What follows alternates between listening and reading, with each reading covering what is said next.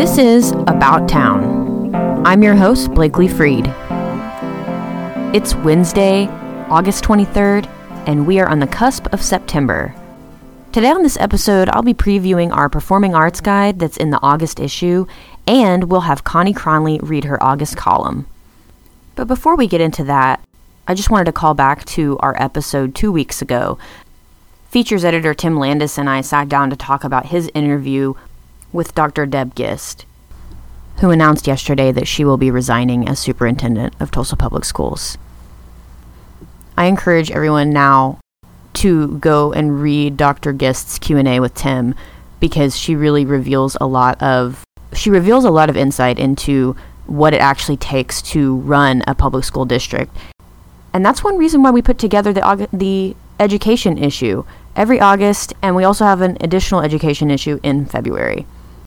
So before the August issue leaves racks, please take a look through and soak up all the content that is geared around and toward and through education, students, and learning. For many of us, fall means the performing arts are back in full swing.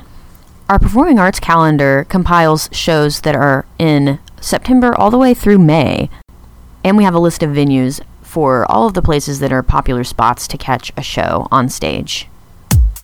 Next up, we have Connie Cronley reading her August column.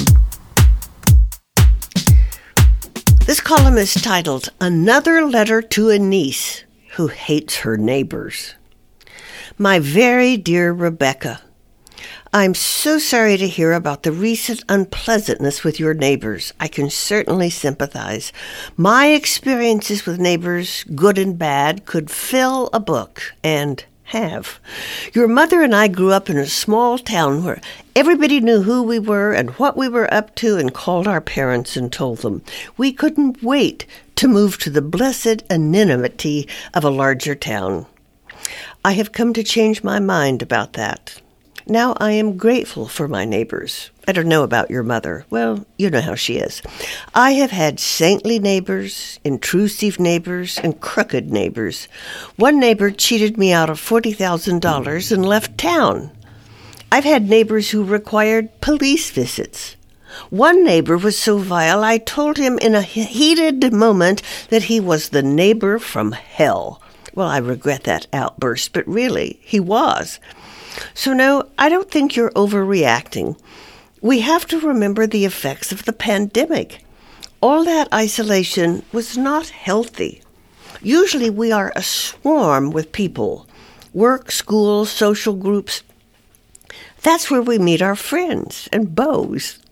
You have worked remotely for three years. You've had to take your college classes online.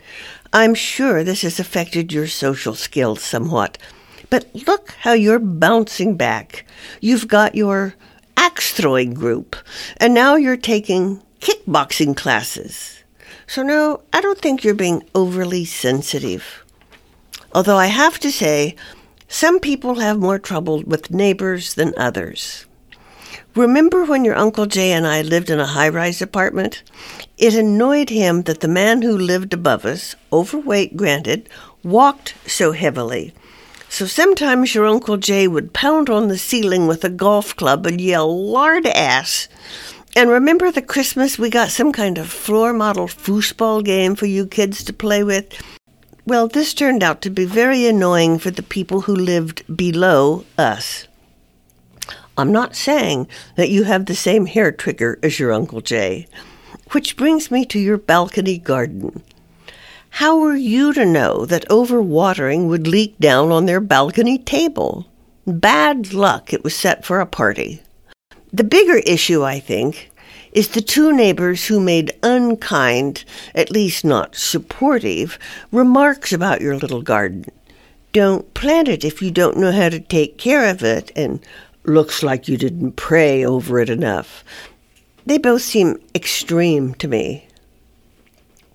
Gardening isn't as easy as it looks. Remember when I wanted to prune my little lace leaf maple tree and I was afraid I'd ruin it? That fragile foliage, that intricate stem system. What did I do? I Googled and read and watched online demonstrations, but I was still afraid. But I had to do something because I read that if a lace leaf maple isn't pruned, it will grow to look like Cousin It from the Addams family. So what did I do? I got my garden shears and jumped in. I'm not a horticulturist, but I gave it my personal best. Remember how badly that turned out? Well, I think the lesson here is that we can't be good at everything. We can just try. And we mustn't be intimidated by failure. Whether in an apartment or in a house, neighbors are not easy. One thing a garden teaches us is that everything changes. Sometimes for the better, sometimes not. Sometimes because of our efforts, sometimes despite them. But we are resilient, people and plants. If it's any comfort, my little maple tree's looking better now. I'm sorry some of your neighbors are unhappy with you, but they'll get over it. Think of that philosophy you saw on a church billboard. You can't make everybody happy.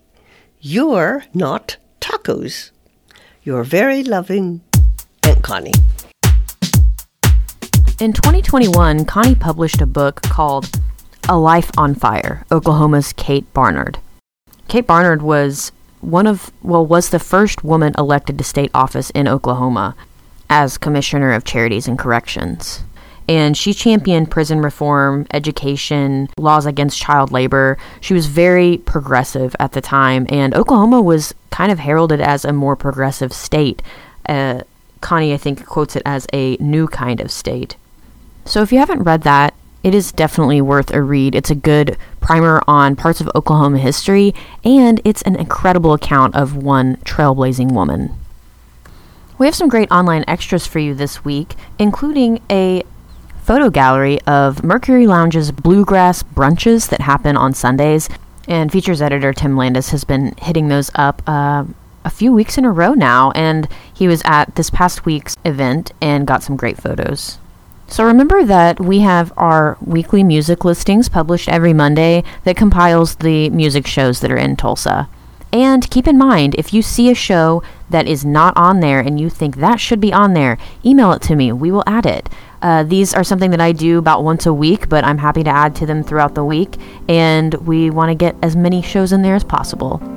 As always, everything mentioned in today's episode can be found linked in our show notes. Thanks for listening, and we'll catch you next time on About Town.